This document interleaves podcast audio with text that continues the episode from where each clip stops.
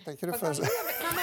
Ja, glad måndag och varm, varmt välkomna. Här babblas det på.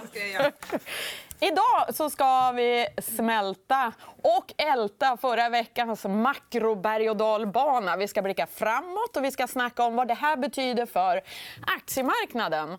Ja, det är den 7 oktober och du tittar såklart på EFN Börslunch.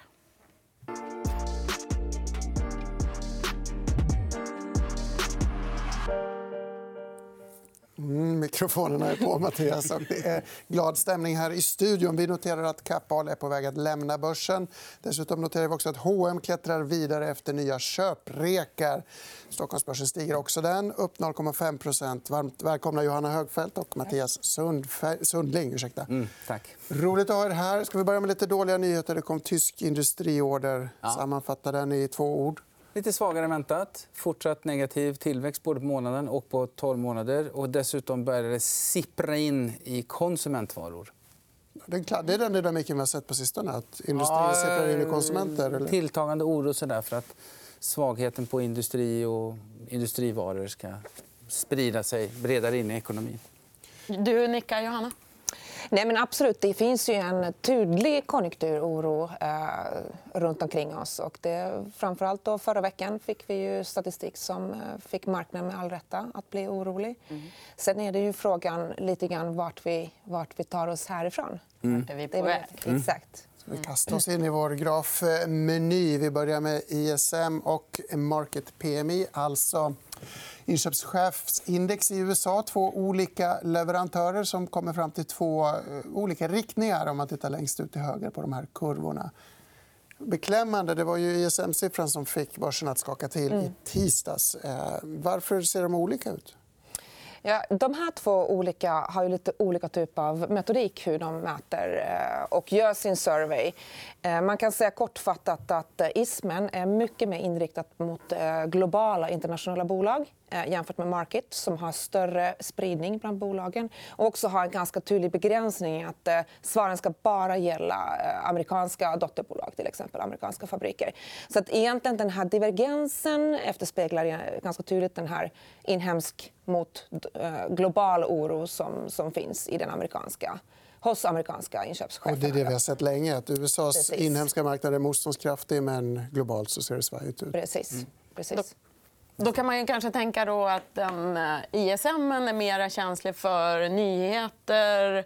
Jag tänker på handelskonflikten, samtalen USA och Kina. Absolut. Man såg ju divergensen mm. i eh, orderingången i ISM. också. Så att eh, det var en katastrofalt dålig exportorderingång som mm. kom in på 41,7 mm. eller i den mm. stilen, om man minns rätt. Medan inhemsk efterfrågan även där ser lite bättre ut. Men, men jag tror väl i och för sig att det är nyanser i en fortsatt nedåtgående trend. Mm.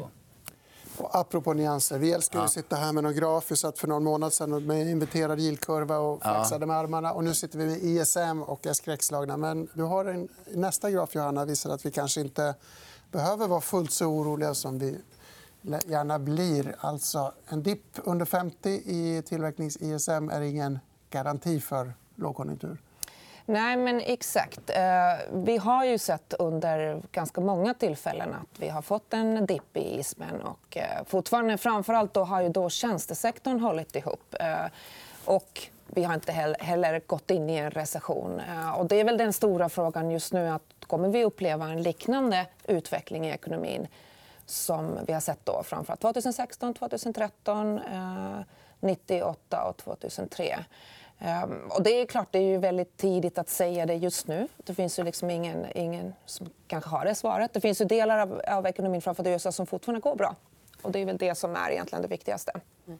Jag tror att det som stör mig är att jag har, när jag pratar med makro renodlade makroprognosmakare så, så tror jag att de har talat om för oss att det kommer att vända inom tre månader. Det har de sagt i 15 eller 12 månader.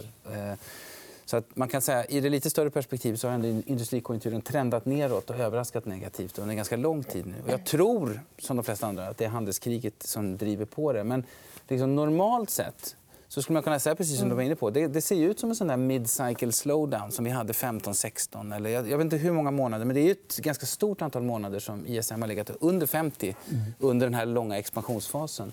Men problemet är just det som du är inne på, var det ska ta vägen Normalt sett så tror jag inte att man skulle vara speciellt orolig för att det skulle vara recession. Eh, men det är det här med handelskriget som, som är, gör det så oförutsägbart. För att det går liksom inte att prognostisera och det går inte riktigt att hitta några bra templates heller. får man gå tillbaka till 30-talet för att hitta... Liksom... Och det är som Brexit, det tar aldrig slut. Det bara Nej, det tar aldrig slut. Och vi, har faktiskt all... vi, vi har mycket hopp på det, men det har faktiskt bara blivit sämre. Tullarna har gått upp till högre nivåer. Mm. Det har varit ett antal tillfällen när man tänkte att nu... Men sen har det eskalerat vidare. Och nu är vi på sånt där ställe när alla tänker att nu... Nej, jag, jag, jag, skulle inte våga betta på det. faktiskt. För mycket fokus på nästa möte och nästa möte? tycker ja. du? Då, eller? Ja, men det, är, det, det, är omöjligt att prognostisera. tycker jag. Mm. Det är en politisk process som är hyggligt svår att prognostisera. Det finns någon slags rationellt agerande i det från båda sidor. Men men, eh... Börsen är ju ganska glad i alla fall. Jo, ja, börsen är väldigt glad. Men om vi, om, om, innan vi kommer in på börsen, bara själva konjunkturförloppet får man ändå säga att för varje sån där eskalering så har ändå liksom konjunkturen tagit ett tydligt steg neråt. Och så har vi blivit mer och mer nervösa för att mm.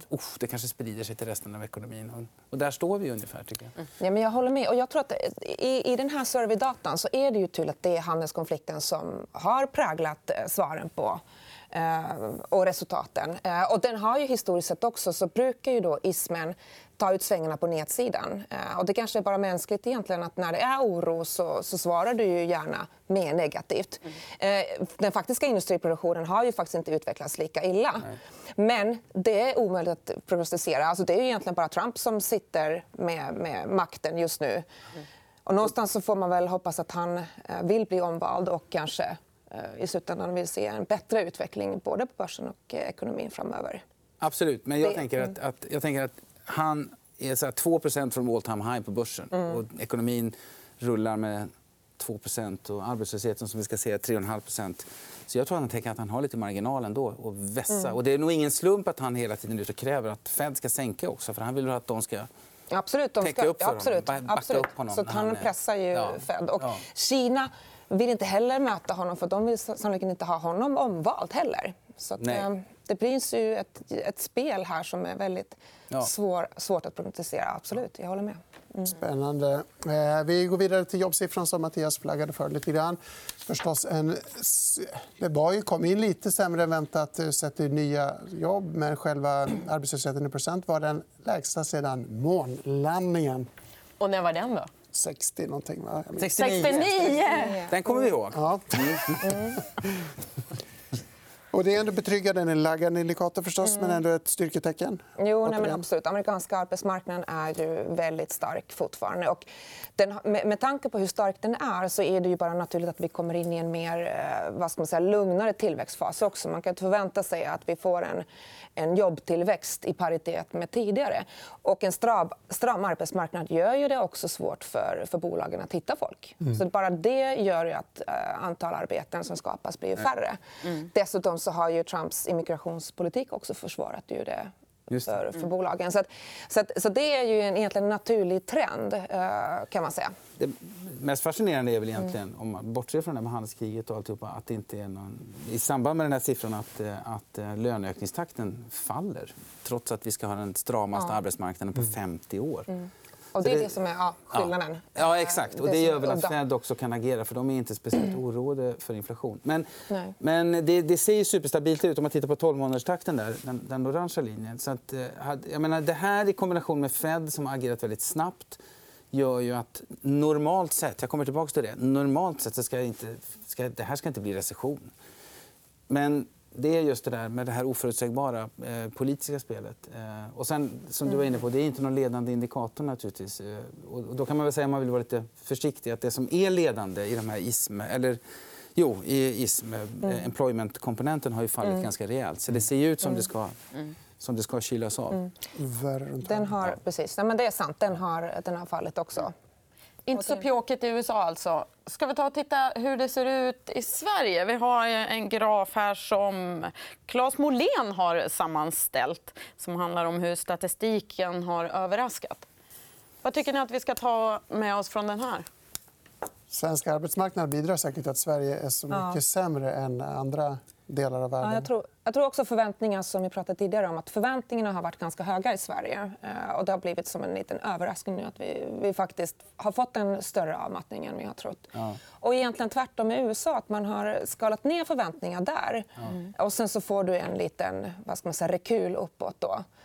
Eh, så... Sverige har ju varit ganska mycket såna här eh, olycksbådande rubriksättningar kring ett par år, framförallt mm. kopplat till bostadsmarknaden. Och sen har ju faktiskt Sverige överraskat hela tiden. Så det här är nästan, det känns som det är första gången som vi har en utdragen period där ekonomiska data verkligen på allvar mm. börjar eh, överraska på nedsidan. Det är arbetsmarknad, mm. PMI, PMI industri, eh, industrin och såna mm. Så nu kommer den här avmattningen som mm. jag tror att folk har snackat om i två, tre år. Mm. känns det som nästan.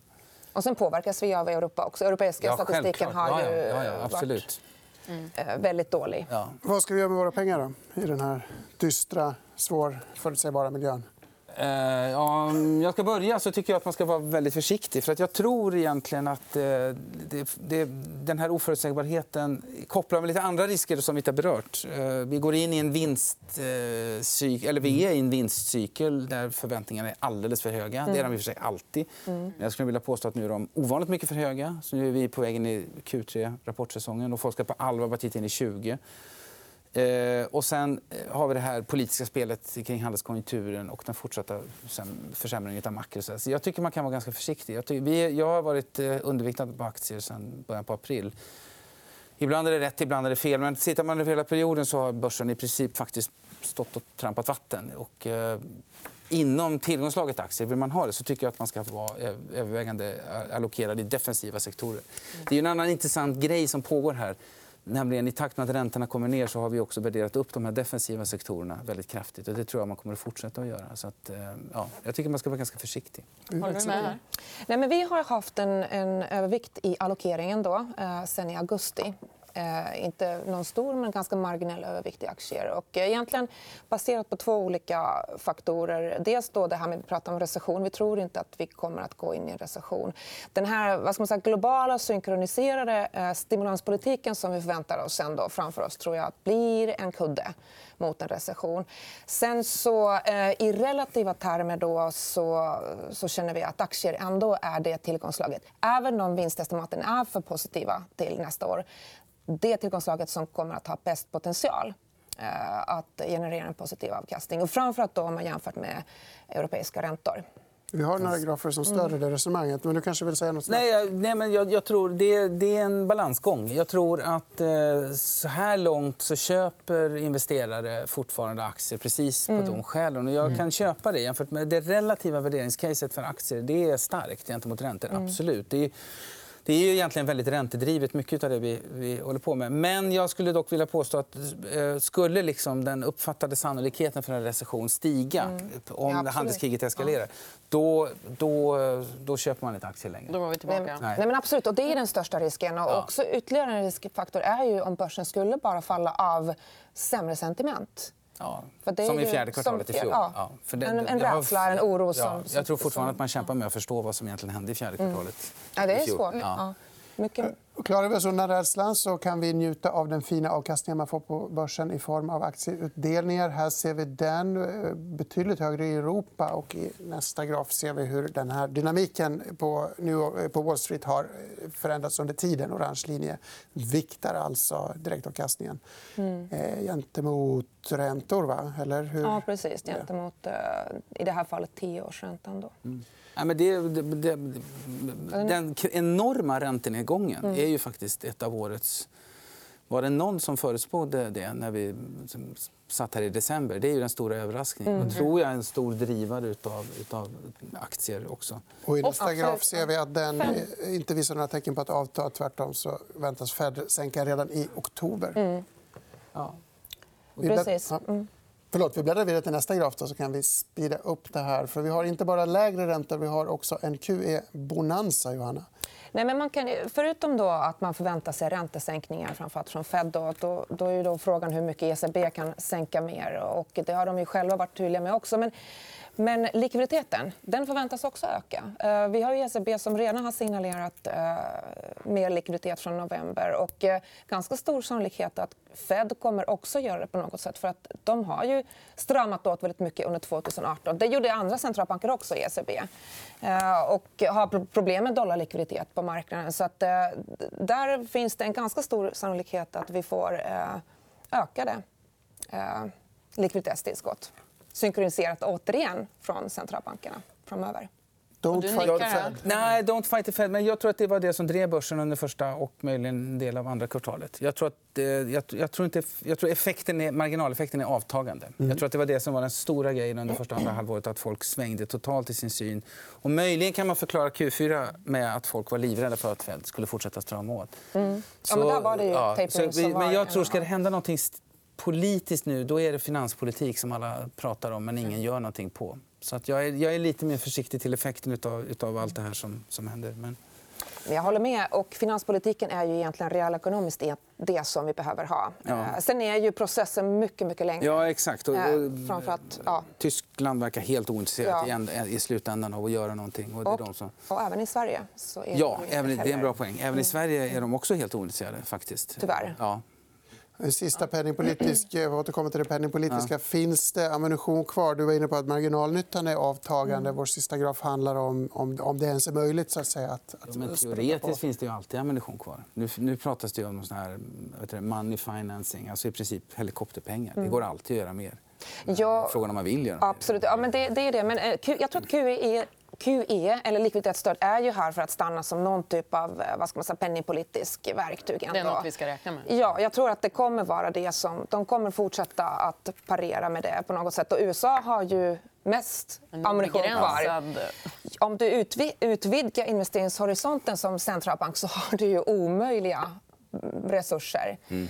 Det... Oändliga. Oändliga. Ja, precis. Du kan ju faktiskt köpa allt möjligt ja, absolut. i slutändan. Så att, eh...